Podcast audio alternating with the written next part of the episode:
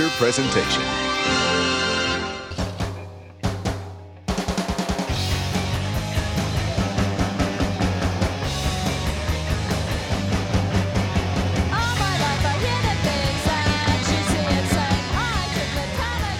Hey everyone, welcome to another episode of the Florida Sound Archive podcast. I'm your host, Jeff Kaiser, and today's guests are Kreamy 'Lectric Santa. I got Priya Ray, Robert Price here. Welcome in. How are you both? Good, good. Good, We're doing good. good. Living. That's glad to hear that you're living and glad to see you both here on the podcast. I've been really looking forward to having you both on to tell the story of the infamous KLS. So KLS is originally from you guys originally you're originally from Miami, right? yeah, the band is the band is originally from Miami. We are not native Miami people, but the band started in Miami. Yeah, the band started in Miami. So where did you both come from and how did you get to Florida?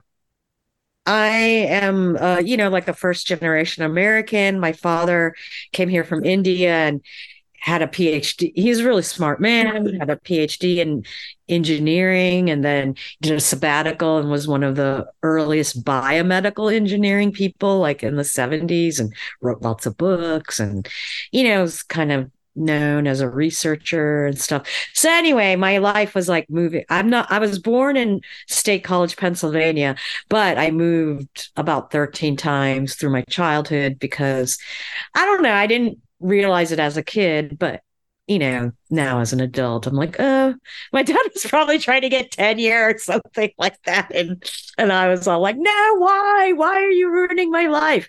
So um my dad got a job at Florida International University because they wanted someone to create the mechanical engineering department there, which he did. And it's a thriving mechanical engineering department. And so he moved, moved, and it was my senior year of high school. So he was like, We're going to move. And then I was just like, No, I will not move in the middle of the year my senior year. I want to enjoy my last year of high school, and then I will go to Florida International University as a new person that doesn't know, you know, what you know, the college is. It's just, I mean, I don't know. Florida International University did have a lot of local people that went to the same high school, so they all knew each other. But you know, when you go to college, it's a new thing and you're start everyone's starting new so i was like so i told my father no you can't do this to me so the last year of my high school my father traveled back and forth between milwaukee wisconsin which is where i did high school and miami florida where i ended up going to college. So that's how i ended up in florida. And robert now it's your turn. Um, I was raised by a pack of wild Jews in um, Brooklyn, New York, pretty much my first 18 years. Um, and um, my first, yeah, my first uh, bunch of years were pretty much getting my ass beaten. My dad died when I was eight. I was left to my own accord. Um, I was a lost soul, pretty much hiding behind my desk most of the time or watching uh, inappropriate horror movies. Um, and what happened? Well, I started discovering like college radio and listening to WFMU and WNYU and I forget the one in Staten Island and discovering like other things besides the um I don't know, besides like, you know, running home from school, not getting beaten up. Um it seemed culturally a lot more enlightened than say disco, which was what pretty much everyone surrounding me was into or classic rock um so i started discovering like all this like crazy wild music like roxy music and you know i didn't have much of an allowance when i was a kid so i had like five dollars to like go out and buy records and usually hit the cutout bins at um back then the cutout bins you'd find sparks records.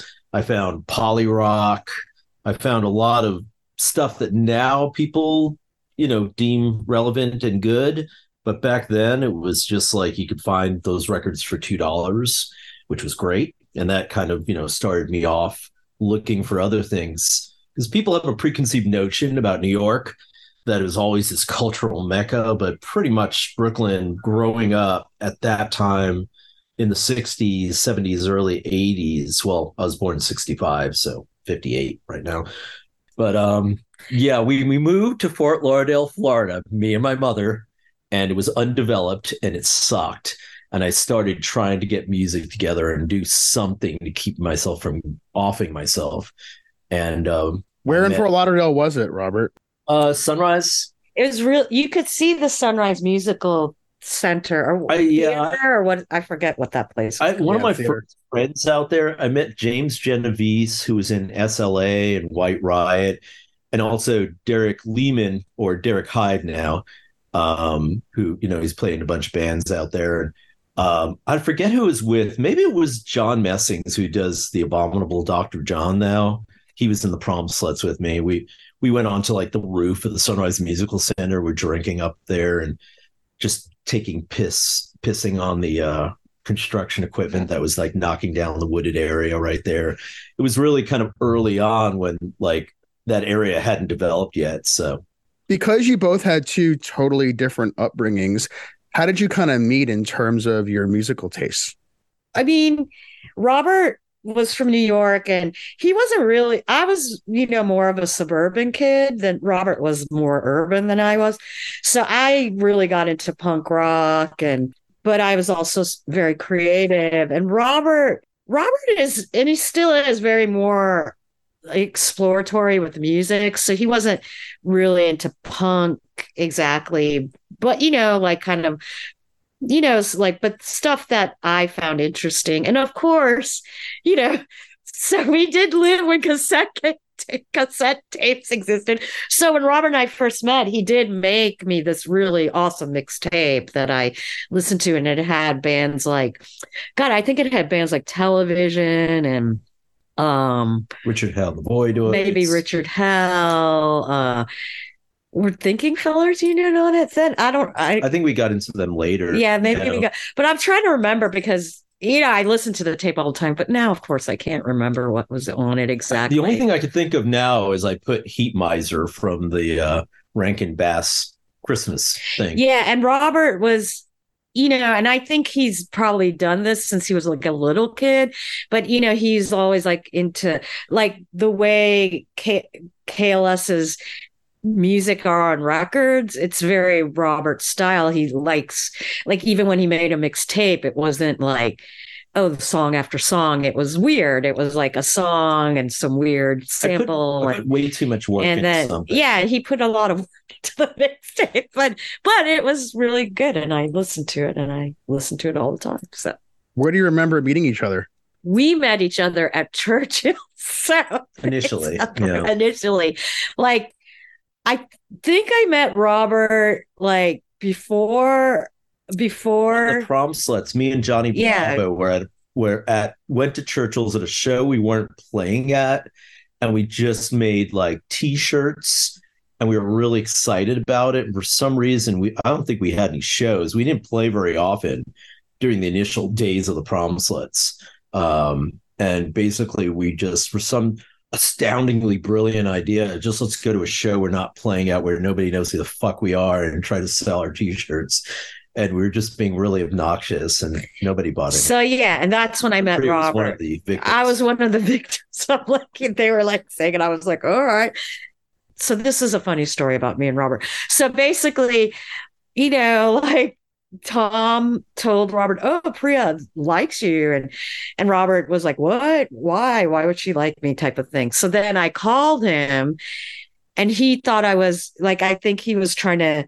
He was friends with this girl that was in her last year of high school doing a yearbook thing, and he was like trying to get some weird writing into their yearbook. So he thought I, that's I always who I did was. like kind of a stream of consciousness style writing, and I think she just wanted to freak out all her friends in high school. So I was going to write something really bizarre that was her. Um, And that's who Robert thought I was when I called him. I was like, what? Like, so he was saying all this stuff. we And talked for about forty minutes before I realized she was Priya, yeah, because then I was like, and she still was interested. and I was just like, do you know you know who this is right? I think you think i'm someone else. That's what i said. And he was like oh. And then when he realized it was me then he was like oh no i'm mortified in it there. So i'm like it's okay. I don't care. That's fine. I'm really good at that. so yeah so that's like our meeting story. And but he was in the prom sluts and that was his band at the time. And so yeah so that's that. That's how that all began yeah, no, that's a good story. And with and with the prom sluts, uh, you said that you played at Churchill's. What were some other venues that were around at that time that you remember? Not just playing shows, but also seeing shows. Played like Squeeze, right? We played musicians exchange music. Our last show was Musicians Exchange with Marilyn Manson and the Spooky Kids. Maybe you've heard of them. I don't know. That sounds familiar. back breaking audibly on stage. Um, yeah, I was kind of getting really, I don't know. Yeah, so that that was our last show, um, and then pretty much like uh, Cream Electric Santa kind of started out of like I just started going out to Miami and hanging out more with Priya and like I have you know having different friends that she was going to college with and we were just kind of breaking away from the constraints of a more conventional rock band. I mean, the Prom Sluts were more like garage rock. what and- other places did the prom sluts I don't know. We played uh What we was played Johnny Bravo's house. Um, a lot of house shows. Like we did a lot of house shows. That's then, like yeah. back then. There were also a lot of house shows which don't seem to exist that much anymore. So people would just have shows at their houses and stuff. I remember But- the prom. I remember the Fabroids, which was the band before the Prom Sluts, and that was with um that was with Derek uh, too. And I don't think I don't know if Johnny Bravo was playing yet. Um, but yeah, I remember playing a girls' Sweet Sixteen party, um, which they all like left, and we were stuck in the room with the parents, and like that was pretty terrible. Why did they? What, what do you remember about why they left in the middle of you playing? we sucked and they were in high school and we weren't cool. We Who- sucked. Who who who who who who asked you all to play that that Sweet Sixteen party? You remember? there was a kid pierre who had like he, he had a really cool old analog synth which at the time you didn't really see them that much but when you did they were really cheap. And he never changed the sounds on it. So it was like one of these like really cool patchable analog synths. And i was like fuck i've always wanted one of these. I'll give you something for this. He's like no no i want to keep it i want to and he, all he did was use the same screeching obnoxious sound. He discovered a sound that sounded good. He didn't want to spend four hours like patching and experimenting and taking a chance and doing whatever. So anyway pierre was friends with this 16 year old girl. I think pierre was actually he might have been young. I think he, he was young. Actually derek was 16 when we first, when i first started playing with them. um so yeah i mean all the kids went out we did that back then it was kind of a toss up. We all did different covers that the different band members wanted to do. So I think like Pierre brought Jet Airliner and maybe also to um, the Cars song "Just What I Needed," and I did like my own, own songs because from the get go I never wanted to do covers really, unless you know my take on covers is take a bad song and make it good, or do a good song and do it completely different and it was pretty much it was boring and tedious.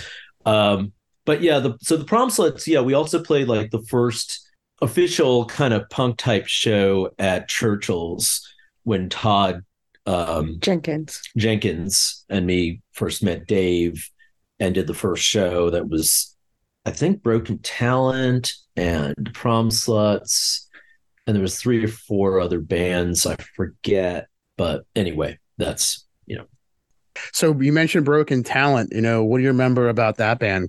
Uh, Yeah, they're- punk bands from that period. great, man. I mean, weird, you know. They were just uh, they were kind of like more like Flipper or you know they were they're kind of the anti band. Like everyone didn't, a lot of people didn't like Broken Talent at all back then. And I remember a friend of mine when I first moved to Florida was telling me, "Oh yeah, they really suck." And at first, I kind of avoided them, and then I heard like "My God Could Beat Up Your God," and uh, I was like, man, this is fucking awesome, man. I mean, I'm sorry, but that's a brilliant sentiment, man. That was just great, you know.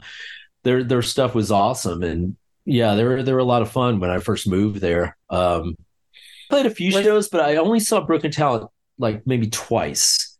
I saw a show at Brockway, which was Another which was, place.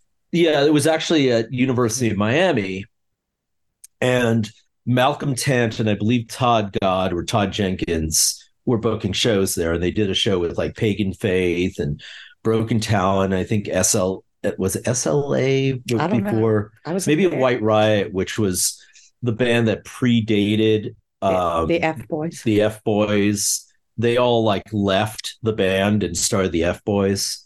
Um, might have played. I forget what what bands played that show, but th- th- actually that probably came later. Sorry, I'm dating myself here. Um, I'm all over the freaking map. Um, but anyway, they did shows at the Brockway Theater, and apparently the Brockway Theater said no more punk shows because the university didn't take kindly to punk rockers peeing on the you know on the campus or leaving beer cans out or destroying things. I don't know how bad it got, but uh, Todd said to me, "Hey man, I know this really cool bar that's in Little Haiti," and at the time, like nobody came out to Little Haiti. It was just kind of you know its own place. You know, it was like a Haitian neighborhood.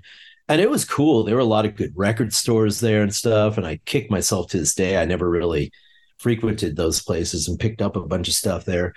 Um, but he brought me out there. It was this British pub, which is like, what the hell is a British pub doing in the Haitian neighborhood? It was really weird. And Dave had been there forever, and all these like local drunks would hang out there. I think Charlie Pickett might have played a show there before. Iko Iko might have played a show there before. And Todd brings me out there, and Dave Daniels is standing there at the bar, and literally the cockroaches are just crawling all over. That's like come to daddy. Like they're just totally like they're they're just so comfortable with him. They're just like and he's like swatting them off and like uh, just continue talking, whatever. And he's like, "Yeah, we could, you know, do our shows here, oh, you know, blah blah blah." And we're like, "Okay, oh no, Todd. There's no PA. There's no stage."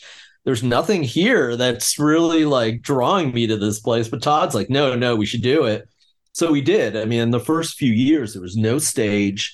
I used to drag out this crappy PA that I bought for a hundred dollars. That was like these huge long columns with like what, like three inch speakers. So it had like 13 three inch speakers in each one or something ridiculous. It sounded like total crap. And, you know, we started doing shows there. It, it happened. And like at the time, I remember Dave saying to us, like, oh, yeah, we can have a skiffle band on Wednesday. And I don't know if you know what skiffle is. I've heard of skiffle. was- the Beatles were skiffle band apparently before they were the Beatles, but it was kind of like British hillbilly music. It was like this folk movement that happened in Britain during the early 60s. And I'm like, oh, good luck getting a skiffle band in Miami to play your bar, man. You know? um, but yeah, yeah, those early days were pretty crazy, man. Did they have Um, air conditioner at that time in that place? I I don't don't, think, think so. so. Every now and then, the parachute hanging from the ceiling would fall on all the cockroaches. Yeah, yeah, they're so gross. Spread their palmetto wings to All these cockroaches. cool us off. No, uh, no, I don't think they did back then. I don't think Wow. they did. I don't. know. it got fucking hot, crazy. I mean, I- he, Torturously he hot. must have had some sort of air conditioning because it was a bar, but it was just always hot. fans and so it was always hot. Yeah, it was torturous, torturously hot, especially in the early days. And what happened was like for several years, like Todd stopped doing it after a few months, and then I continued doing it. And then Rat got involved, or Frank Falestra, Rat Bastard, and he talked Dave into investing in getting a stage, in getting a PA. He even talked him into building an ADAT uh, machine in the place, which is why that the the um, the music for um, the compilations that Rat put out, you know, came out from that, the recordings from the board, and um, things just started going a little better and better as things progressed. Because back in the early days, as I said, the PA just sounded like total ass Yeah. there was no way like rarely like back then too bands wouldn't want to come out to miami Uh, how did you meet Rat Bastard and talk about what you feel regarding his importance for the scene at that time and all that he was able to contribute as well. Um, Rat at the time, I think initially worked for Eastern Airlines and then Delta Airlines. I believe chronologically that's how it happened when Eastern went under. He just moved around, you know, and he was um he was like, I, I understand the guy who landed the planes. Um, but back then, Rat didn't drink or do anything. He just basically like didn't sleep and like he recorded bands for free or cheap so pretty much like all the local bands back then used to record, you know, at Sync Studios, including us, and uh, including remember, the prom sluts and KLS. Yeah, actually, some of the first the, we recorded some prom slut stuff at there, and I remember actually Rat because he didn't sleep would quite often be on the board doing stuff, and then he would like whenever there was a quiet moment, he would start nod out, and you'd think he was on heroin or something, but it was just because he didn't sleep and everyone in the in the room would be like yeah, like when Robert, when the God. prom sluts were recording, he would actually fall asleep while in between songs, like you know, not would stop. between songs during the song. Sometimes he would sleep, and then because you were, I was in the yeah booth yeah. with him, so like, so I just clap really because I saw you know, so I clap really loud. like when they'd be dinner, and he would wake up and be like, "Oh, let me stop." So it was just like funny because I was just like, you know, we were just like, "What's the?" You know, we were young and we're like, "What's the deal?" But you know, now we're of course we realize, oh yeah, he were, you know, he was lighting the candle His on both, ends. both ends. I mean, so, in answer to your question, he's very important because even though he was working and doing he had the studio and he was he recorded any band that wanted to record from miami because i think he really believed you know he like really wanted to make miami an important and to this day he has music, tapes of stuff that like so. nobody has like some really rare stuff on adat that he's recorded or i know i he might have taped stuff too from before the adat thing because he was heralding the ADAT as being this new technology that was great, but now you could buy a machine for like a hundred dollars. they were like three grand went for per machine, and they were each eight tracks. So you would like he would layer up like four of them, and uh, I'm I, I think he did transfer everything to digital, but he has like KLS stuff that we don't even have. Um, Priya decided to leave it with him for safety reasons, but yeah, I was like, I think we should leave this with him we did live like we would have lost. It would not. It would not be. Ex- it, we right. wouldn't know where. I still have my tapes, but there yeah, you go. What do you remember about the early formation of KLS? We sucked. Um, we just I would always say we were more we weren't really a band, we were more of a collective because the early days, it was so when the prom sluts broke up, Robert had already kind of moved to Miami and we were living together. So the early formation of KLS was just kind of like the, you know, just people we came across, people that would come into our house were like, oh, play in the band. So the band was always like people that we just met that we just kind of, you know, clicked with or that were, or someone that was looking to do something would be like, oh, yeah. You got the right look.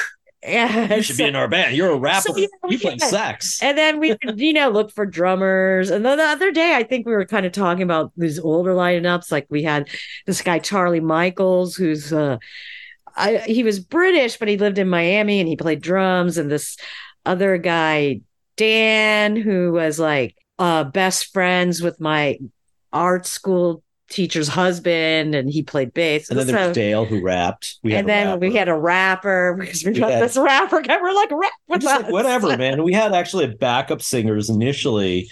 Priya, Kirsten, Katie, and Judith, the girl Judith that was dating my friend Tom, were Yummy Fur, which was named after the Chester Gould. Was that it? I don't know. This underground comic, Yummy Fur and they sang backup vocals and then for the prom slut started formulating. Priya played violin like classical violin when she was in school when she was in uh, elementary school maybe high school? Mm-hmm. yeah. And uh, i talked her into playing violin with us. She really didn't want to return to it because she was she had ptsd from from playing violin. That's a little exaggerant, She but was yeah. emotionally distraught. She really had a hard Just, time um, coming to I didn't have PTSD. connect with the music. Okay, Robert, you need to be quiet now. um, But how did you know violin was like an instrument you wanted in this band? It was different. We never had one. she Robert- played it in the prom sluts. Actually, the Ballad of Charlie Pickett. oh yeah, yeah. Yeah, we did a song, The Ballad of Charlie Pickett, and the prom sluts, and Priya played violin on that. And I think he might have played on another song on on the cassette that we did. I don't remember. I don't remember. it Um, was so long ago. I forget. But I don't know. We're into Camper Van Beethoven. I was into like Woody Guthrie and I think even like Django Reinhardt was a thing. So I loved Stefan Grappelli and um and the violin could be extremely painful, especially when you amplify it and have no idea what the fuck you're doing. Um, if you turn up the highs all the way, Yeah, and I don't know. It's just like with KLS, we weren't really like, this is what we didn't like have a vision for the band. It was just more like we just want to be creative. And that was kind of the go to. So we've had, like we said, we had rappers, we've had people play accordion, we've had rapper. We didn't have a one rapper, yeah, one rapper. And we had people play accordion or, you know, just whatever beatboxer. people Yeah, could play beatboxer. it was just like whoever we came across, we're like, oh, you, you want to play with us? Like, Yeah. like a walking abortion during the early years. It took a while for us to actually formulate into something real. Um, I mean, for a while, I mean, we did have like things started going well. We had like Rob Vega playing bass, and we had like um, was Tim Vaughn playing drums Yeah, at the time? Tim. Yeah, we had Tim Vaughn who actually played in the prom sluts and then moved out to Miami and started playing with us and it started getting better and then um love Rob he was great I mean perfect Rob story. I'll tell you this one. It's great. Rob basically like made up his own language especially when he was on certain things or in certain preoccupied states and his hair would get really big. I'm not going to elaborate too much Priya because he does have a day job now. Oh, I don't. and that was like 30 years I ago right? talk about. so anyway, like when you know we started doing shows at Churchill's, and there was a period where a lot of punk bands we started we would just book anyone, and we started coming across like bands like Chickenhead, and uh, this is before the Crumbs, but uh, Los Canadians, and then the Crumbs happened, the tri rails. Tri Rails, and Cavity, and that whole scene started. Gravity happening was crawl back then. they were crawl Yeah. initially and then harry pussy uh, bill was in this band uh, trash monkeys played drums our favorite band from miami by far they were just amazing um, but we started doing shows at churchill's with all these bands. So chuck loose and uh, uh, uh, eric lyle actually erica dawn lyle now uh, were in chickenhead and they started doing these generator shows so they started doing these shows like they would go out to the Everglades and set up a generator and like everyone would do just do carpooling or they'd all meet at the 7-Eleven. Everyone jump in one car or three cars and drive you out to this like middle of nowhere. It was almost like, you know, we're all going to be freaking killed. Um, but we were pretty much by the mosquitoes, especially in the Everglades. So one of the shows they had was at a rock quarry and they were you know we're doing construction and building like new homes you know?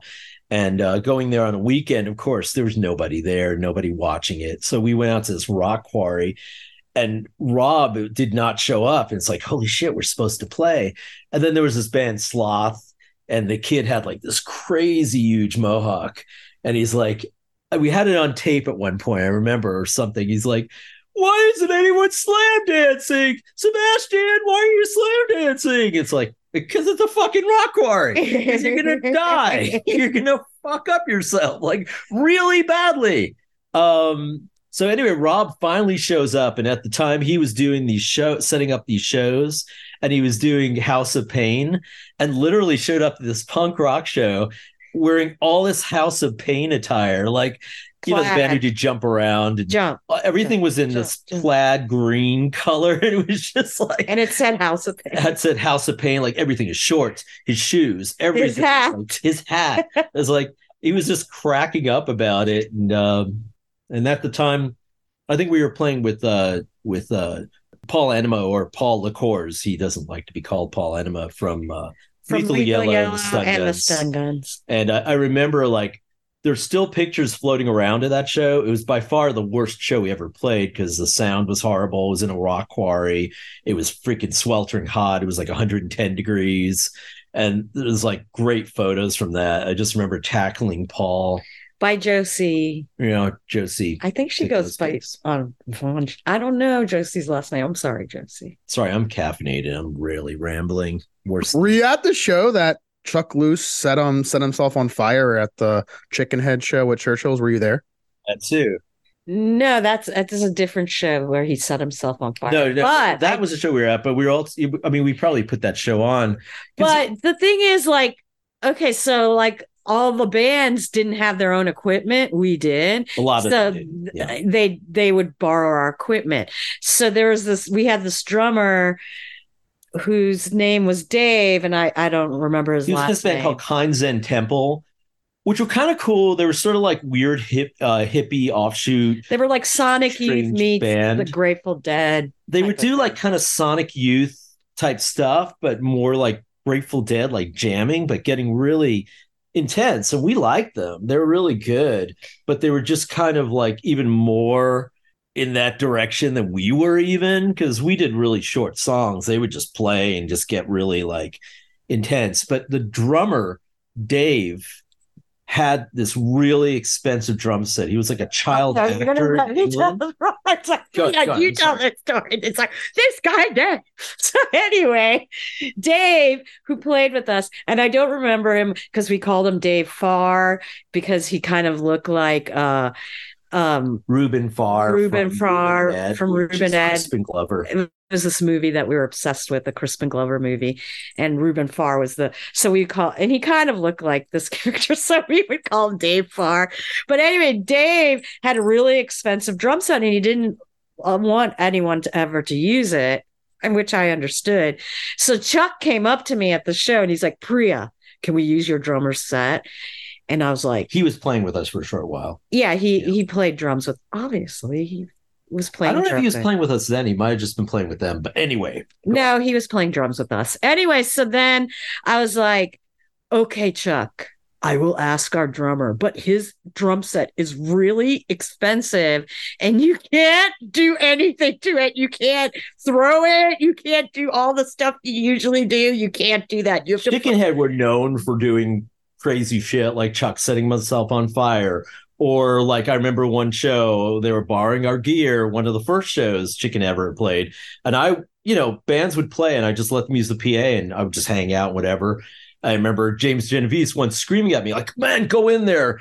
Uh, that guy, the guitarist for Chickenhead, is like on the bar with your Rickenbacker guitar, sliding his body, his whole body weight over the guitar and just scraping And that on was the bar. that was Erica. So like basically, um, I was like, okay, Chuck, you have to promise me you won't do any insane things to, because this guy's really protective of his drum set. you have an set. idea where this is going. So then I he's like, I promise. So then I was like, okay. So then I went to Dave. I was like, Dave, can you let this guy use your drum set? They, they, they promise they won't do anything and they'll be very careful, blah, blah, blah. And he's like, all right, fine. Okay, yeah, I'll do it. And I was like, okay, cool, thanks.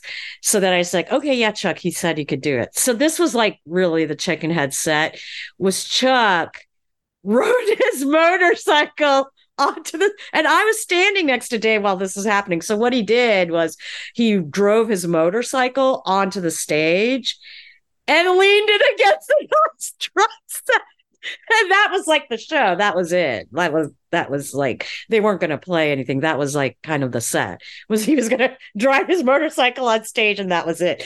So then I was like standing next to Dave and that was I the show before he set himself on fire. I think Yeah, I think- go up on that a little bit. maybe I, I can't even remember i don't know the chrono- chronology of that but um yeah but i was standing next to dave and i was like oh my god chuck i'm gonna kill you but fortunately the drum set was not hurt, or damaged and dave didn't really you know he wasn't really upset i mean he was He probably pretty upset he was probably upset that this guy was leading a motorcycle again.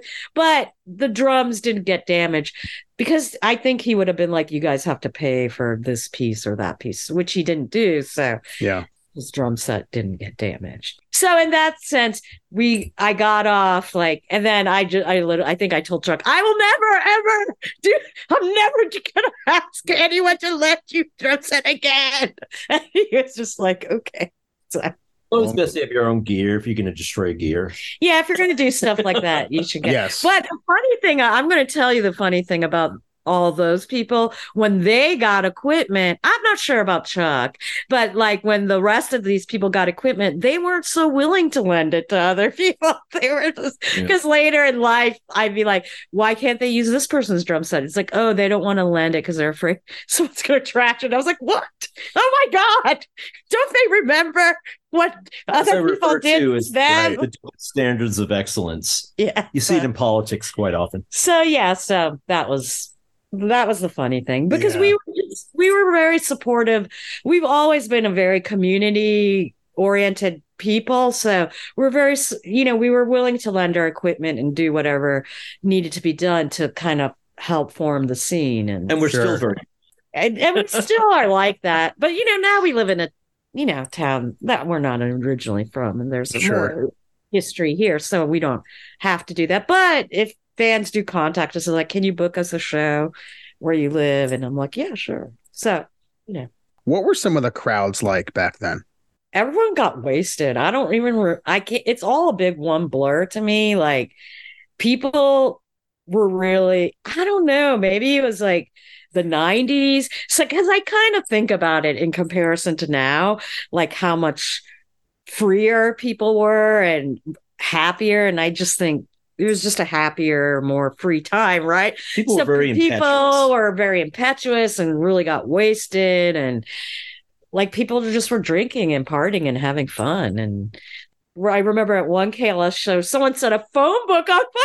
Threw it on the stage, like things like that would work going on. Like and we always hear stories like people And then like, when the stun guns I would was play, 14 and I got into Churchill's. I just walked in the door and drank, you know, and so we didn't watch the door a lot of times. Yeah, like so- Dave from the get go said, I'd get the bar, you get the door, and we're like, fuck it, we're not going to watch the door. I don't want to. yeah, sometimes we didn't. And we would party watch in the back. I we would watch drunk. it and that that was like more for local shows so like when when bands started touring down to miami then we would watch the door and we would just give them all the money so that's how we like would like ensure the bands would keep coming because you know that that's the problem is bands don't want to tour all the way down to miami because and now gas is so expensive so i imagine that's like But even, back then, even like, worse but back then gas was cheap and people still didn't want to when we booked tours back then, money on gas. it was crazy because Ivy from Los Canadians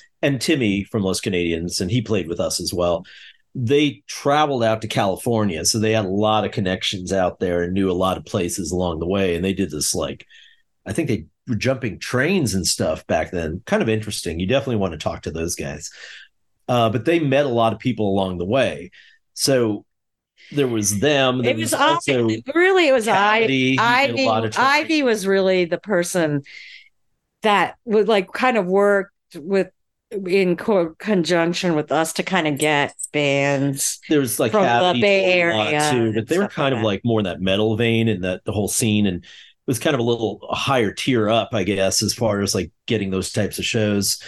And then there was Harry Pussy, so we knew like when we were booking tours, we um we would e- Priya would either have to call mention like Harry Pussy, Cavity, or Los Canadians Chickenhead as far as getting shows. And then a lot of times too, because our band was like weird and we didn't really fit into anything directly, she would make a bunch of freaking phone calls. And back then it wasn't like cell phones. It was like we'd come back from tour. We'd go on tour, first of all, and a lot of places she couldn't get a hold of because they wouldn't call her back.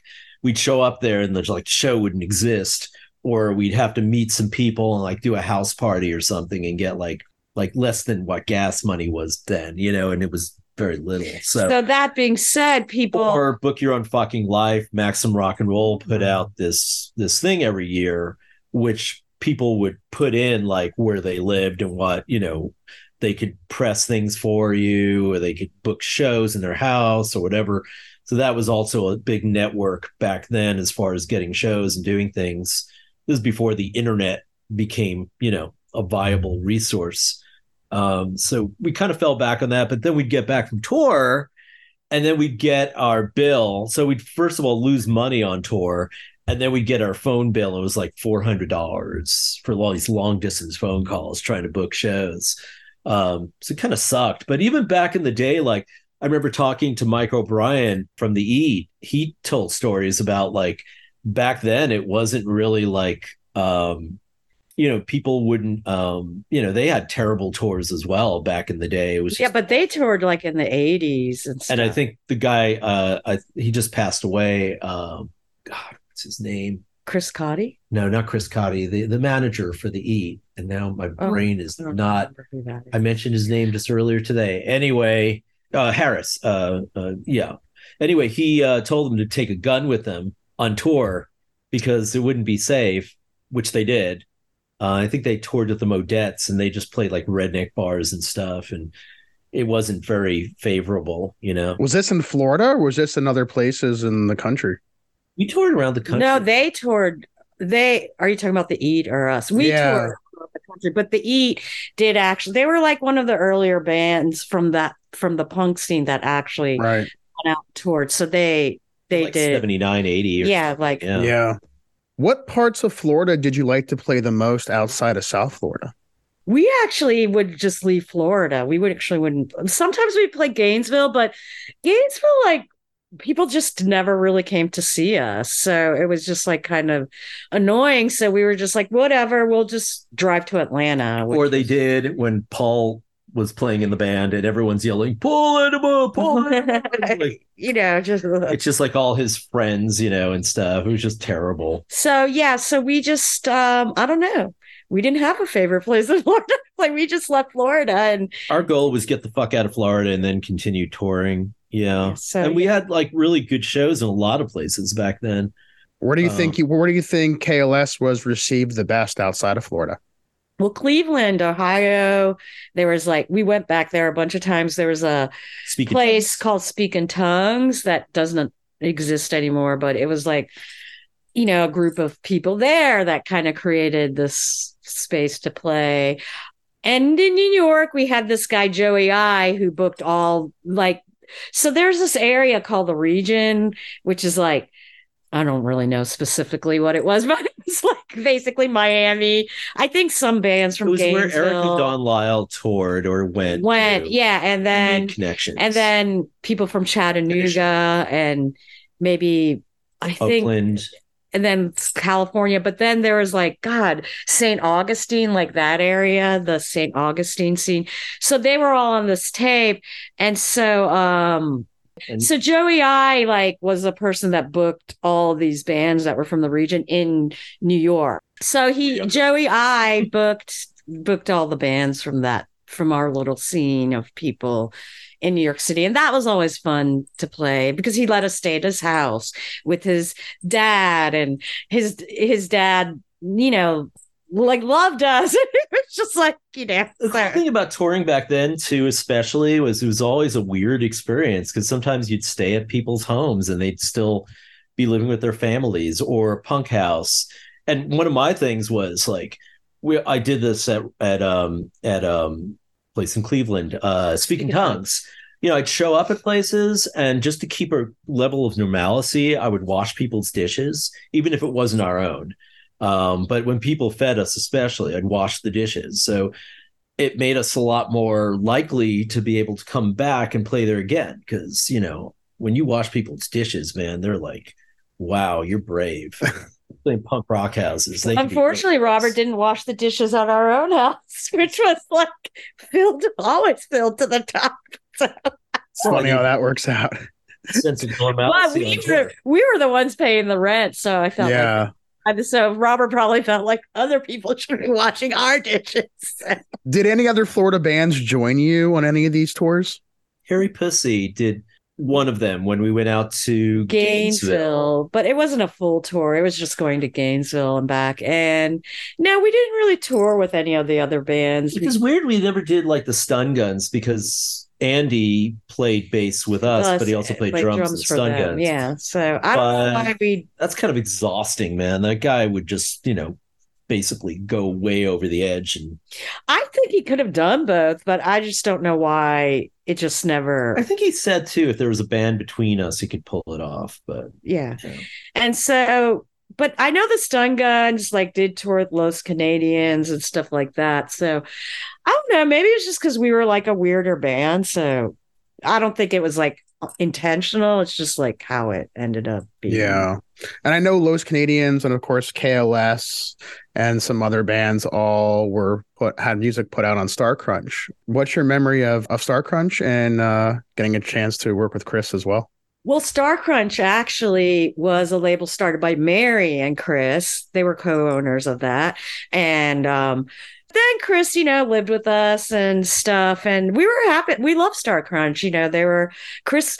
I mean, you know, after Mary passed away, you know, which was really it was that was a real big hit to the Miami scene because Mary worked at Y&T and was a big supporter of the band. So, you know, and a lot of people don't, you know, a lot of people don't really remember her and talk about her as much, but you know, she was a very important person in our in our world for sure.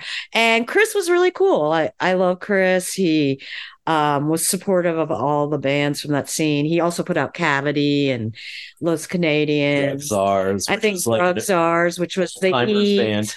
Eat, and who else was that? Who else was in the? Oh, Jeff was. I think Jeff and Mike. Jeff Were and in the- Buddha played. I think Buddha played right. in that band. So it was like a mixture of the Art old and Feehan, older and younger Talent. people making a band together. That was Yeah. cool thing too that I've noticed that was happening in the scene back yeah, then. that was the cool thing about the 90s was like and I Robert and I kind of talk about how this doesn't really seem to happen anymore, but bands like Morbid Opera and the E and the bands from the that were like our elders essentially, they were like, you know, they whatever, life kind of happened and they weren't playing as much but kids, and whatever. they had kids but then their kids got old mike well mike o'brien didn't have but you know like his brother did. they had kids so they weren't playing as much and kind of getting back into the scene but then i think their kids got older so then they would like kind of go check out a show and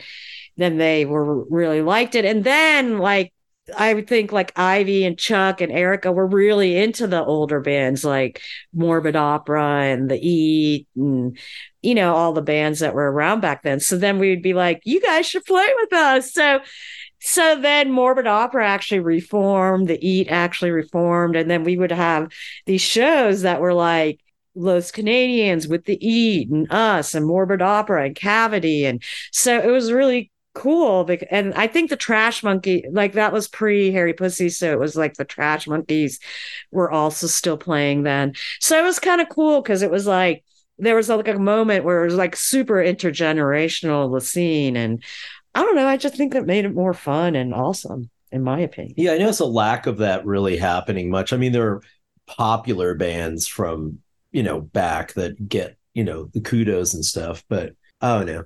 And I always say there's always that band that only had two shows that you're like, that's the best band ever. And you just, it's just lost in time. It was just, Yeah. you got to see them. It was a really great show and it's just gone forever. And a lot of those bands too from the 90s, maybe because people are just getting wasted and stuff. There were a lot of bands too that didn't put out stuff. Like like it's really sad that that lineup of Morbid Opera only have like that one cassette, which they recorded at this guy Rory's house on cassette four track. You know, and they have like maybe four songs from that. I think Female Trouble and and that lineup of Morbid Opera was so great because I mean Jeff like kind of played that like Sabbathy Alice Cooper style, real trashy Greg Ginn, you know, just noisy, distorted, loud, and then you had like the dual vocals of like of Libby and uh, Lisa, so it was almost like Exene and Lydia Lunch just like harmonizing with each other. It was freaking nuts. They were so good. And it's just a shame that there wasn't more of that, you know, that they didn't go into sync studios or whatever. But Yeah, and I don't know. I always tell people, the younger people now, I'm like, the best female fronted band is Morbid Opera. If you haven't heard of that band, you should go find what little they have released and go listen to it because you'll be like, oh wow. but the live band was around man. Before all the bands, you know, that they know about. I was like, this band was doing stuff like this way before all these other bands. So, you know, Florida is, is a lost history of music. So I'm really glad you're doing something like this because it makes people realize, like, oh, okay. Was there a band back then that, uh, or even as the 90s went on, that KLS wanted to play with locally, but for whatever reason, he never had the chance to play a show with? Oh, oh, I don't know. That is a good question. Huh. I'd have to think about that. Um, I mean, we were lucky to play with the Eat. You know, that was like really that was like one of those bands from before we existed. yeah, I mean, we were lucky to play with Morbid Opera and the E. That and even just like, Michael O'Brien was so amazing and welcoming and cool. I remember I remember at one point because they were like one of the first bands that put out records that were like crazy collectible. Like now Broken Talents for a seven inch goes for a lot. But the Eat but back, then, then in the 90s, That- the Eat seven inch was a, a big collection. Yeah, if you had communist radio, that first seven inch, that was still like four hundred dollars back then or something. And the second one, we went for like two, three hundred dollars or something along those lines. And I remember like Mike O'Brien once went to me and he's told me, Yeah, there's a bunch of those records that are in our attic that were like my brother had a bird and it shit all over a bunch of them.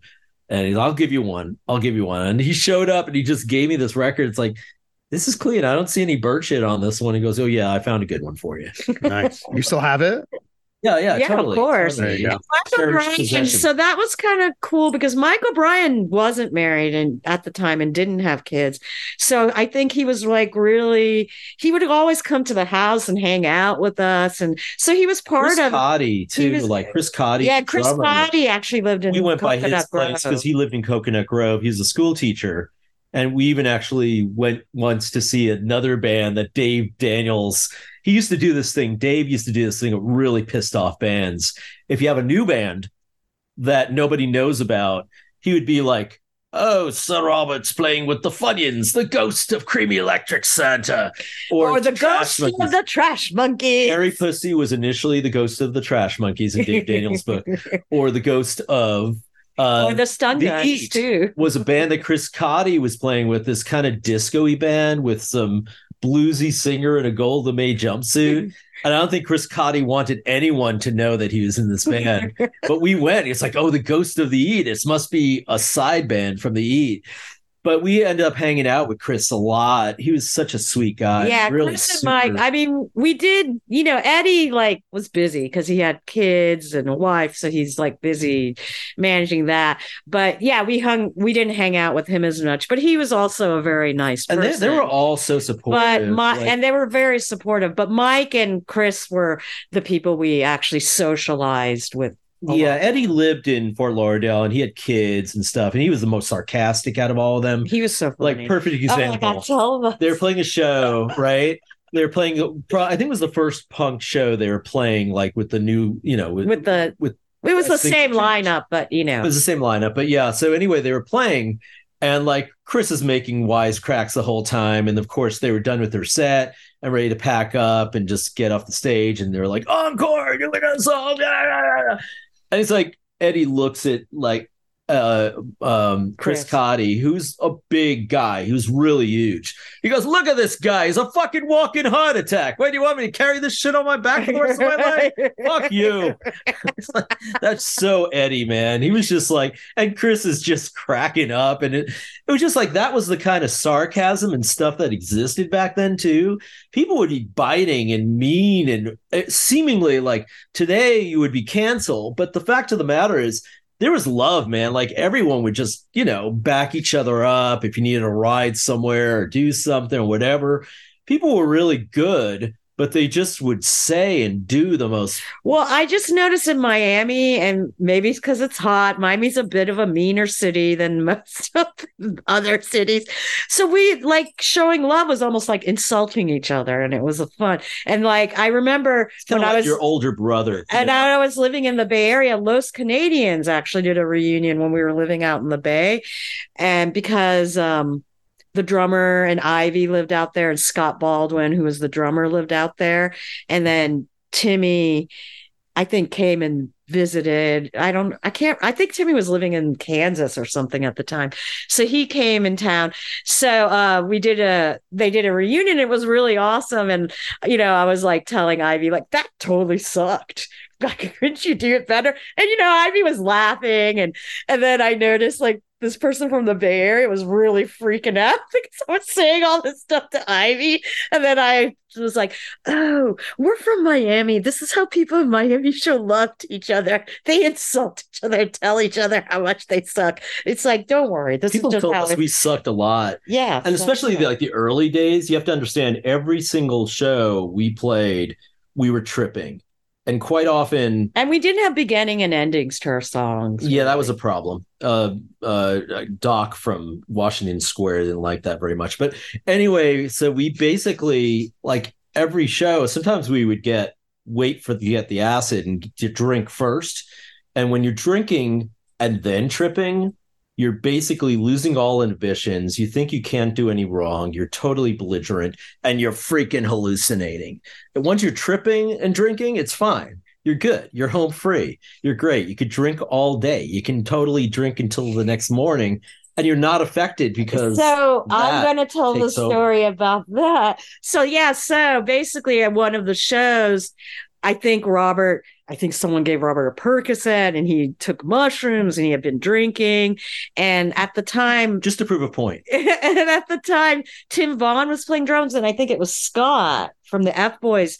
Scotty from the F Boys had moved down back to Miami for a little while, so he was playing bass with us. and that was the show when uh uh nirvana were playing at uh bayfront Oh yeah, I don't remember. and harry pussy were See, like that I- show too I like I said, I don't even remember that. So anyway, every, like I said, everything's one big. and Kurt everything. Cobain told everything- everyone to go to Churchill's and see Harry Robert, Pussy. You're interrupting me.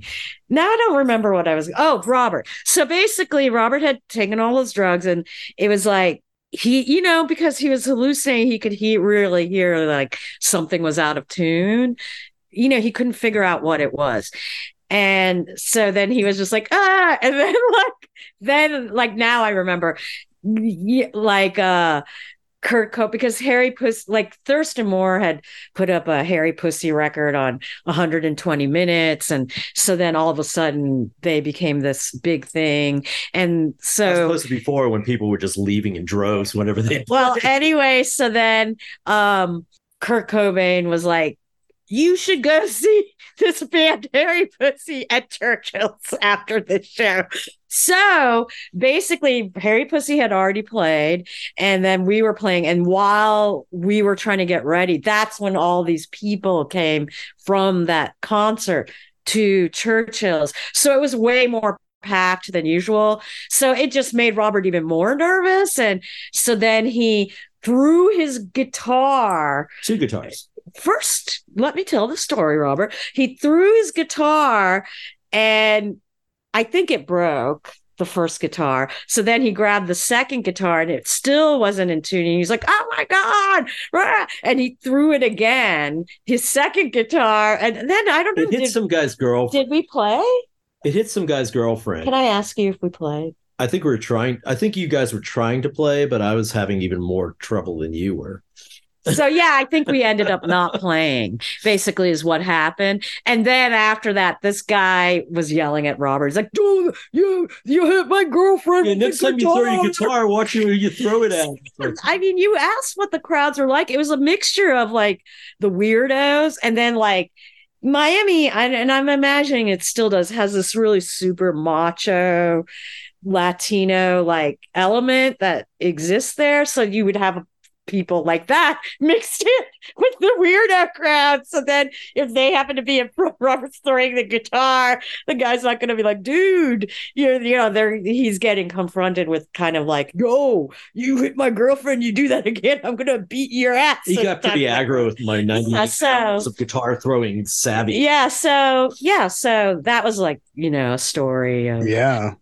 and, this, and then when the stun guns would play, Paul would always be like, "Whoa, fuck you! Why am I doing this?" Like I actually later, I and he loves it. I was like, "You're like the Rodney Danger of punk rock." Rodney My dad, Dangerfield. Rodney Dangerfield of punk rock, because he would always be like, "What am I doing? Why? Whoa, whoa, you people suck. You hate me. You people hate me." So, and so we was- would always throw paper. So there was like never everybody- new times left in the house because grab all the new times oh. and just throw paper at Paul. So like the stage would be covered with all this paper. And so it was just like, so that's kind of what shows are like. It was just like we would, you know, Paul would, com- you know, someone would complain, we make fun, you know, just wild things happen. Yeah. I've just never seen the stuff that's happened in Miami happen anywhere else. We would So be I at the back drinking was going. whiskey too, because Dave just didn't have hard alcohol back then, so he was totally cool about it. Um, so I mean, we were just we were really, really, really crazy inebriated and terrible during like I think the first three, four years of the band. Because I mean, we would be good in practicing, great, but then we'd play live, and it was just like, yeah. And you know, Rob Rob Vega would be falling off the stage, and until like I think the lineup we had with Andrew, Andrew Powell, just was freaking phenomenal because that guy would be more wasted than anyone at the club. Like this guy would just be out of his freaking mind, couldn't form a sentence. Like he couldn't walk or talk, but, but he could hand him a play. bass or drumsticks or He a could guitar. play any and he was, like, so well. Like It was meticulous. insane. he would do crazy stuff. Like I remember we played a show in Atlanta once, and we couldn't play more than two or three songs because he would do this thing where he'd put his fingers underneath the bass strings and pull it, and just like it was this nervous tick or something that he'd have, and he'd break every single freaking bass string. So it got to the point where we brought, I think I brought my guitar in to be fixed at some shop, and Priya befriended the repair guy. Um, but We anyway, yeah, so he started saving all the bass strings for us. So Andrew would put these old bass strings on because he'd freaking break them and they were expensive, man. But um, yeah, there's that. When Andrew passed, how did that impact the two of you? Well, we, you know, I had already had my injury, so we weren't really we were talking, but we we you know we weren't living in the same city and stuff like that. But yeah, it was um He was having a hard time, like going back. it impacted us. Miami? well, I'll just say it did impact us. You know, he, we were like family, so it was just you know. I mean, to this day, we we miss. I mean, when we're when we're playing with other people, like God, I wish Andrew was here because it just like we just our chemistry was so good. There was a spirit that happened so- with the band, and it took a really interesting direction when Andrew started playing with us. Like he, eh, just me and Andrew would just click off each other in a way that I haven't been able to click off with anyone ever since. Not to say any of the other musicians we played with, it hasn't been amazing, but with Andrew, it was just like it was next level crazy. It was just it got like there was something going on that was like you know, when you, you play with some people, like for instance, Priya played with Michael Griffith from Noggin and Behead the Prophet, and they came through Miami and she met him, and he was older than us. He was in his 60s back then. And they just had such an amazing like like connection. They play free music together, know to slow down here or stop suddenly. Yeah, like we wouldn't Or- see each other for years, and then we'd be like, "Let's let's play some free music," and then we just synced in. there was an intuitive nature like Right. it's like jazz you know there's something that just happens when you know you see jazz artists where someone from germany and someone from america and someone from sweden all get together and they never even met and they're just like doing some standard and then just go off and play free or improv and there's just this connection and something gelling. It was like that with andrew. It was just like next level crazy. And you, you have to feel it's kind of almost like the trust game when someone you know drops into your arms and you feel comfortable doing that. There was just something where like the bottom could drop out completely and it would just be incredible. Like something would flower from that. And whether or not it sounds corrosive or terrible or great or spectacular or all the above it was just always that you know with andrew. He was just an incredible person. But we moved we lived in la at first after pre had her injury we first moved, with her parents. Uh, that's a whole story unto itself. I mean we can get into that too if you want to hear but we moved uh initially we were living in atlanta when it happened. We uh should i tell this story? We moved to hershey and then we moved to la but that's when andrew died and um i think brad who called us? Was it brad that told i remember i was working at hertz rent a car. And yeah i think priya called me. Our friend brad told priya that he died. Um and you know he liked to party and he stopped doing harder drugs but he did something and he fell off the wagon, which is a very common for drug addicts when they start and they stop. They're kind of used to doing it at a level they were and but we were before. about, so I think it was just too much. And we were talking about playing music again and he had a kid with Kira. Um, so I mean, it always seemed like, yeah, it probably isn't going to happen. We weren't ready to move back to Miami. We basically, here's the story. I'll tell it really quickly because a lot of people have heard it already, but we were living in Miami. It started getting to the point where like we like to party and drink and stuff and do whatever, but we never really were into the hard stuff. And a lot of people we knew were. And for some stupid reason, we thought, let's move to Atlanta as a halfway point to sort of get, you know, away from Miami, away from that influence, away from. We just went as far as we could with things there. We felt like, you know, things weren't going to move any further. And so we moved to Atlanta with the intention of moving to the Bay Area where people have forever like, you guys are such a Bay Area type band. So anyway, we moved there. We were there for less than a year. There was a show at this place, C11. There's this warehouse space, and uh, some friends were playing Fiend Without a Face, which is Brent, who's in Mastodon now. Um, and Priya went on to a loft adjoining a skate ramp that should have been closed off, but they had an open area. Oh, by the way, we just learned all this information. We learned About- more information. Learned- because this person came and interviewed me about because they're kind of doing like a little, I don't know, they want to kind of archive the the they're from Atlanta, so the like the scene, you know the southern scene, and so yeah, so we just learned like a couple of months ago when she came and interviewed us that they were doing some work on the skate ramp and they weren't going to have that they were kind of debating about whether they should have the show or not and we didn't we didn't know anything of this for like 20 years but so like so i guess they thought oh let's put a couch up here and this would prevent people from coming and i was like that's and I told the girl I was like, or the woman I was like, that's inviting. A couch is inviting. It's So not distracting They all went so anyway, smoke. we all went up to smoke, and I fell through this. Everyone else hole. stepped over the hole. And I went through the hole. It was 13 feet, went buttocks first, hit her head. They had to keep her in a medicated coma for the first two weeks because one thing would complicate the other. If she moved or whatever, coughed, you know, that would probably complicate her spinal injury.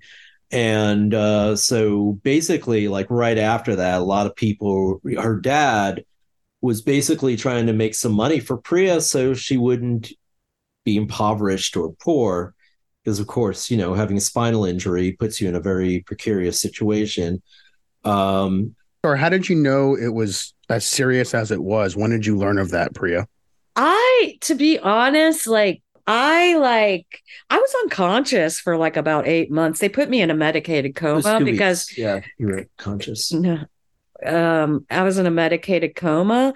So my they were trying to keep my brain my I had brain swelling, so they were trying to I did have a slight brain injury. It wasn't a traumatic brain injury, but slight things happened. And so they were just trying to you know they were in emergency mode. So they were just trying to make sure. And then like even like my relatives would come visit. So like you know if it was an uncle i hadn't seen in a long time i guess i was reacting to it. So they were like saying you can't you can't go in there because you're exciting her too much. So it wasn't um i was in grady i believe for eight months. Then they they switched me to shepherd center which is a spinal cord injury clinic. And um you know i didn't really know what happened exactly. And then this is like and I talked to another woman that had a spinal cord injury, and we kind of talked about how they don't tell you like what's going on with you. Like they kind of, I, I think it's more like to prevent you from like being too shocked or something. I don't really know. It, it must be a psychological reason, but they kind of let you discover it like you just know, you know, discover it on your own instead of a doctor. You know, it's not like TV where they're like, you've had a spinal cord injury, you will never walk again, type of thing.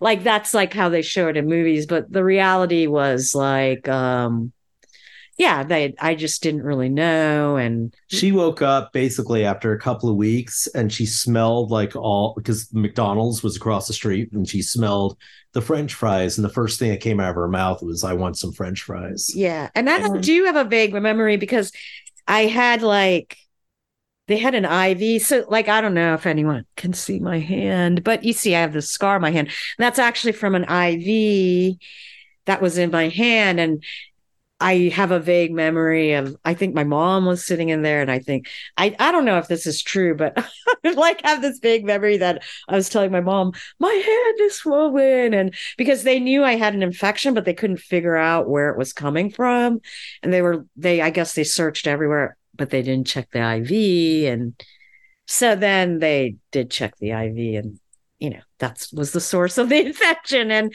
so but i like those are the vague memories i have but i don't really remember i don't remember falling i don't remember the injury at all. And i actually found out about 17 years after my injury i had uh chattanooga had they don't you know after the pandemic started they don't do this fest anymore but they had a fest called do you hear we festival and it was like it's kind of just like bands from the scene, like a fest, and it's like a family reunion type of thing.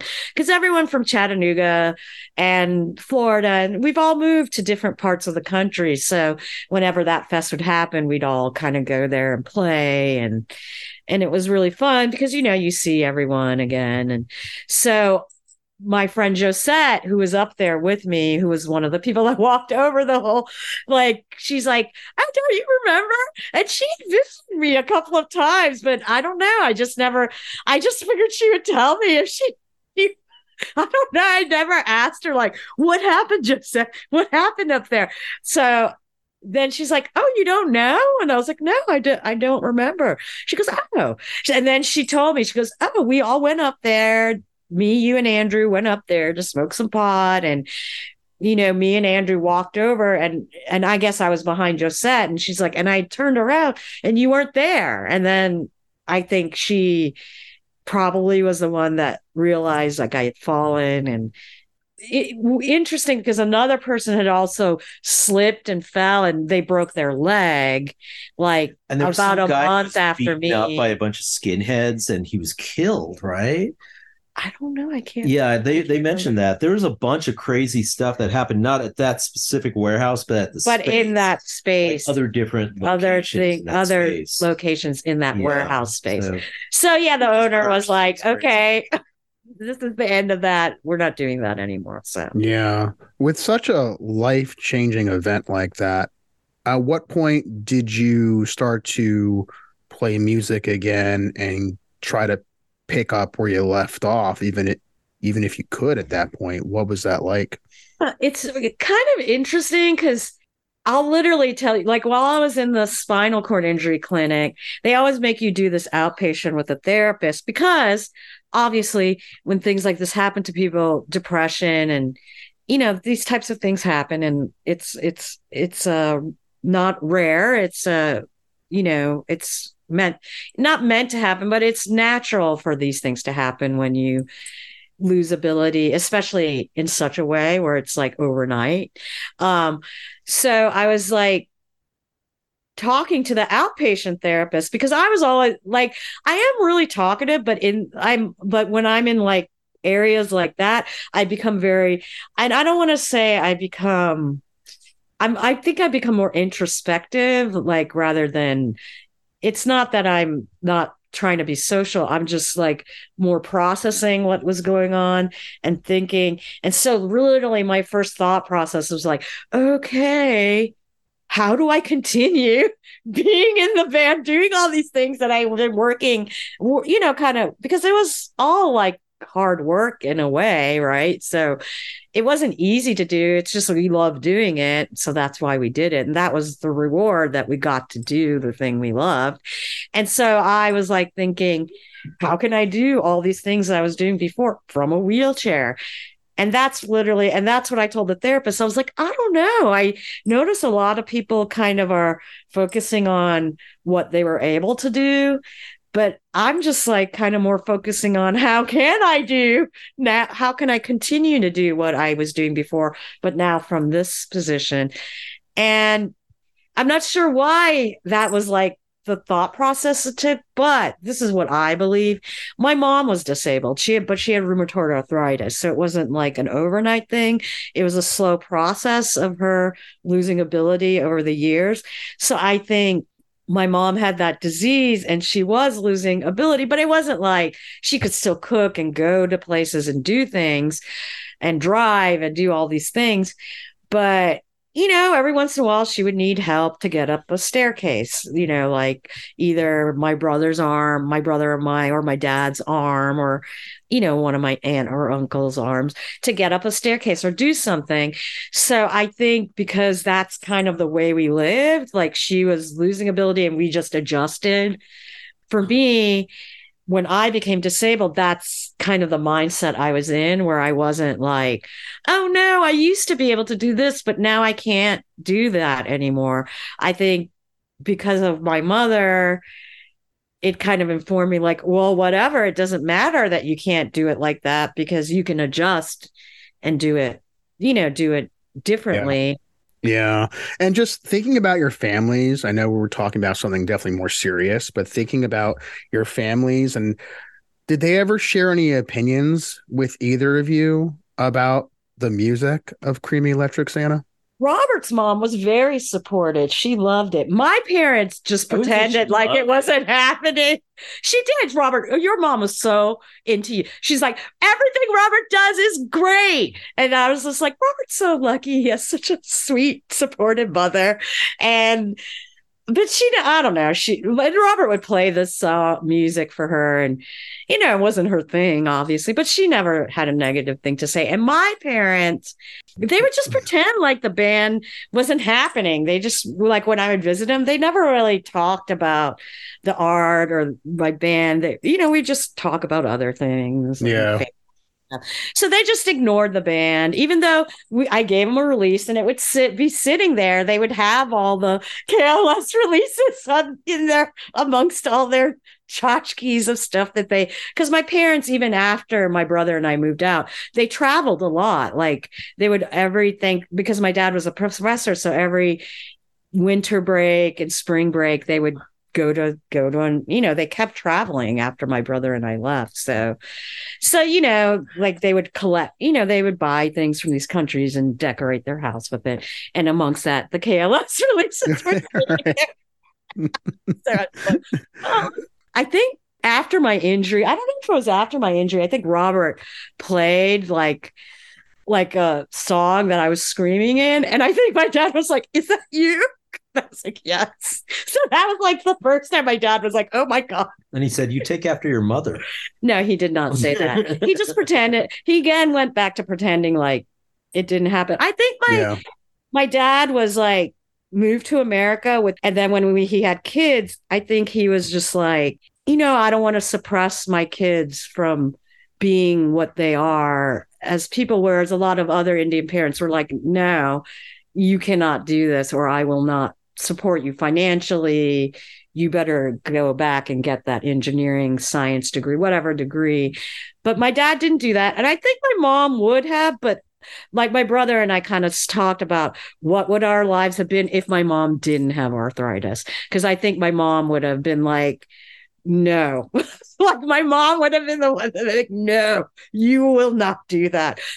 I'm going to plug marc's book here Oh, someone's at the door, so Robert has to go. So I'll plug Marc's book. So Marc Marc Masters wrote this book, High Bias, which is the history of uh, cassette tapes. And um, Robert is actually mentioned in this book. Uh, I forgot the. I wish I could remember the guy's name, but read the book and then you'll know the guy's name. so go buy this book. Anyway, um, he mentioned uh, I think Marc Masters asked him who influenced you, and he goes, "Oh man, Robert Price from Kreamy 'Lectric Santa told me to do this stuff with cassette tapes, and so that's like what really influenced the way he did things and stuff." So, was that a surprise that someone would have brought that up as that being Yeah, so was- influential? yeah, it was funny because we we knew the editor of the book, and he kind of told told Robert, um, "Oh yeah." Like you're mentioned, you guys are mentioned in this book. I'm editing this book, and I just didn't. Robert told me in passing, and I just wasn't paying that. I was like, "Oh, that's cool." And then there was a book. Marc came here and did a book signing, and you know, i we just we just went to it, just you know, go because like oh, like you know, let's go meet him. I guess we're in this book. It'll be nice to talk to him. But then in the book signing, Ernesto, who's the, was the editor, was like, and Priya and Robert, their band is in the book. And then we were They're just- mentioned in this book. they're mentioned in this book, and we were like, Ugh. so it was kind of awkward because we were just like in the back of the book signing and you know just listening to you know it was just interesting because you know it's just like if you come from the era where cassettes existed cassette culture was so important to things getting known like you know of course there was the grateful dead type of thing where people would make cassette recordings of their records and now people are tapes. Mixtapes, mixtapes of that and they'd be like four "We- track. I have the- yeah four track culture and so like and then even like the region rock thing that was erica lyle made mixtapes of all the bands that they came across in that 90s era and people would take that tape and they'd like the tape and they would make copies of it and so it was just like this underground way of things spreading so so it was kind of cool you know to be mentioned in this book of, Was you there know, a tape that KLS had early on that was spreading around like that too? There was a prom sluts recording that we put out as KLS because the prom sluts broke up. And I like spent all this money recording it and doing it and producing it. And then the band just dissipated and disappeared and went their own separate ways. So I put it out as KLS. I think in the tape it said this is really the prom sluts, but Did you both have a preference at which one you preferred, whether it was going in the studio or playing live? they're different animals. There, yeah, yeah. Playing live is just really fun and it's like a different energy. And playing live is like masturbating in front of people while like recording is more like you're thinking about something and then you're working on something and you're formulating ideas and then masturbating in front of people but it's in parts it's It's a good analogy. constructed in a new way. Nice. well, and then Feel like Robert, nice. Robert's like, Robert's like, you know, i still got it uh, Erica ter- coined the term of Robert being the mad scientist of punk rock. But yeah, so the scientist is real, or the scientist, the recording is really like the exploratory part. I have another theory about playing live. I think when you play live, it's like it really stimulates parts of your brain. So I think people actually be, get, get a little addicted to like playing live shows because you know people are there and they're like yay and it's like you're celebrating and it's really fun and that feeling you know you like that feeling so and like live too like i think we play loud we turn it up and we we don't really we're not specific to that too though but like to me it's always been like KLS as opposed to the prom sluts. The prom sluts, we had songs, we played them, we were tight, we were good, we were garagey, we were trashy. But to me, like punk rock, if I'm going to do punk rock, to me, punk rock is about breaking the rules. And part of breaking the rules is like, why am I going to play a bunch of Chuck Berry riffs? He, he's amazing. I love Chuck Berry. I love the Ramones. I love rock and roll. I love all that stuff, but it's been freaking done do we need another Ramones band? Do we need another Chuck Berry? Do we need another Dave Matthews? You could ask yourself that. I don't think so. But to me, it's like you, you should be creative and just like lose yourself in the moment. To me, those are the elements that really make playing music worthwhile and make it like great, you know, and vibrant and intense. And like, you know, I talked a little bit earlier about doing drugs and getting fucked up and all that stuff. But really to be honest like music is like that even without doing anything now i think i do a lot more psychedelic music than i did back when i was doing psychedelics and tripping and going off the deep end because you know, you kind of learn how to do things and get comfortable with yourself and get comfortable with the music you're creating and think more outside of the box and not get stuck in the box or buried in the box, which is pretty bad if you're alive. I mean, I don't know. To me, it's like more about being creative and losing yourself in the moment is really the importance of it. And the live thing is more performative. So we would just like, we would come up with plans of what, you know, what we're going to like. I think Robert one time wore like, what was the thing where we had people to Kamala and everyone take off your clothes? Well, it, well, the, at the time, like Marilyn Manson was really popular. We were doing a show in Fort Lauderdale. Load were playing there, and Load played there a lot. And Bob Slade was their manager, and apparently they owed Bob Slade a bunch of money, and he talked us into doing a show there. And we hadn't played a KLS show there since the Prom Sluts. Like that was my last band that played in Fort Lauderdale because I used to live there. So playing a show there, KLS playing a show there, meant that probably we would have made some money if we didn't agree Bob Slade giving him money because Load owed him money. And essentially, we went to go play the show, and we were thinking like, what can we do to fuck with people? So I had long hair, I had really long black hair, and I shaved it off like two weeks before, oh, yeah. like totally that's bald. What, like I just shaved my head completely. I looked like I walked away from Dachau. I was really skinny and really freaking emaciated and looked like fucking terrifying. Um, so I put on this black wig and I'm like doing sound check and hanging out. And I'm in this gold lame jumpsuit. It looked like something my mother would wear to like a nightclub back mm-hmm. in the 70s mm. to look all sexy. And I'm walking around and just people are talking to me that saw me like after I shaved my head. And for some reason, they're still like thinking, oh, this is Robert. They, they're not realizing it's a freaking wig. And then I just did something on stage about sensationalism and bullshit and whatever. And they pulled the wig off and take off my my gold lame jumpsuit and have a t-shirt and jeans underneath. I was like, you know, because like Fort Lauderdale was always more about sensationalism. It was always about dressing up and looking cool and goth and all that stuff, and which is cool. I have nothing against that, but it was really kind of very like people were just very much into this kind of superficial trip. And I think a lot more bands in Miami weren't so much into that. Not to say everyone wasn't into that, but in general, like you know, the Churchill scene was more about just like fuck that, whatever, blah, blah, and not you know having a plan and just working out and being super tight and all this stuff. We're you know, there's a lot more trashy bands from Miami and stuff. So um, yeah. What was the reaction like when you when the wig came off? I think Juan Montoya was at that show. He's like, "Oh my god!" He was like, "Told Robert, oh my god, Robert, I totally didn't forgot you shaked your head. That was awesome." Juan Montoya was one of our biggest fans. Even when we really sucked, he always liked us. He was always like, "You guys are great." And I'm like, "Thank you." Why don't you do Sandy Duncan anymore? Which was a prom slut song we stopped doing. KLS. Yeah. Dreaming Soft of Sandy Duncan. Here, here, let me play it for you. It's freaking terrible. Here. Dreaming soft of Sandy Duncan. Sandy Duncan. Dreaming soft of sexual function. Sexual function when the world becomes under control. Nothing left but Sandy this and Sandy that. Sandy Duncan. Nice. I haven't played that song in 30 years, but the dog is like, what happened? Robert, you broke your guitar. that guitar is great. Doesn't break.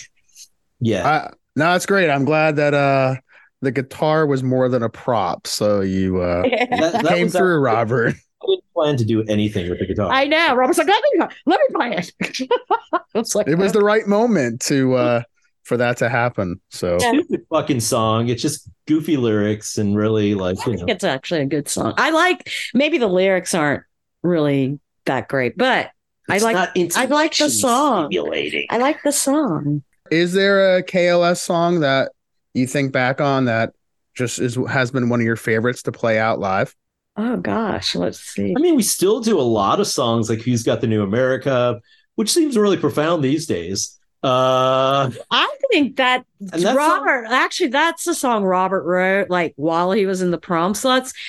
and I I still think I'm like that song should really be a hit.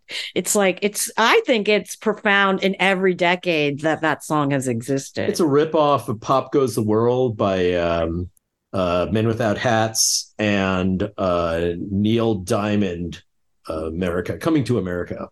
But yes, it's a very interesting song I wrote by myself without any help or influences from anything else.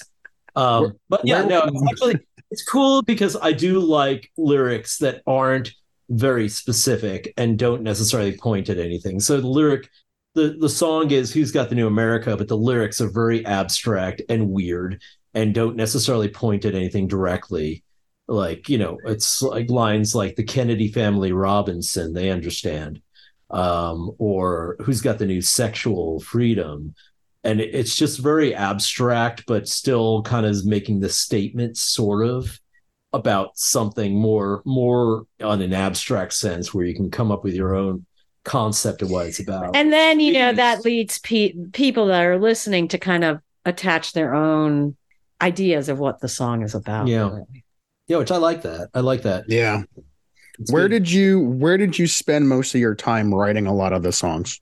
in the bathroom in the tub no Well, actually, one of the songs that I actually like playing because it's a good violin song is "Holding Yourself." Holding yourself, and um, so Robert actually wrote, started writing that song in the bath, like in the bath. He was in the bathroom and he recorded it on a cassette tape, and then it's kind of like we've had that song on different recordings, just kind of building it up to, and then finally the last record the operation space time cinderbug was like the final we had baby production grand piano like the final production bassoon, of that song with we bassoon yeah and all these bass. things um, we found I found people that played all sorts of classical instruments and stuff, and but yeah, it kind of grew through a lot of changes, and then after that, it's like okay, we don't have to play that anymore, at least for a week or two.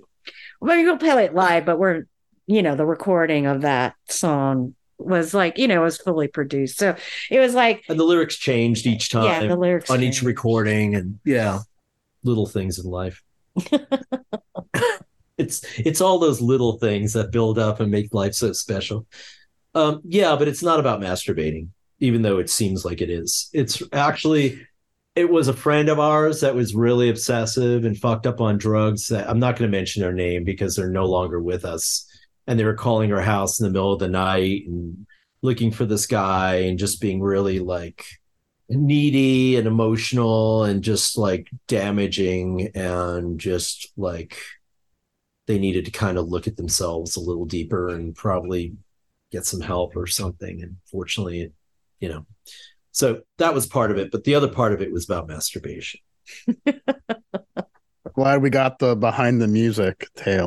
behind the music behind the don't get me started on boo boo boo boo gumbo gumbo la la la la la number five which is a prom slut song that was on a KLS cassette, but it was it was on our first actual release. But Yeah. it's- it says prom sluts on the CD tape a tape. No, it's a CD. It was on the Bronx City Chicken Machine Volume Two. oh oh oh okay i understand now in today's world and compared to what it was back during the early period of KLS, you know, what is this difference for you both now, still playing KLS music now versus back in the 90s?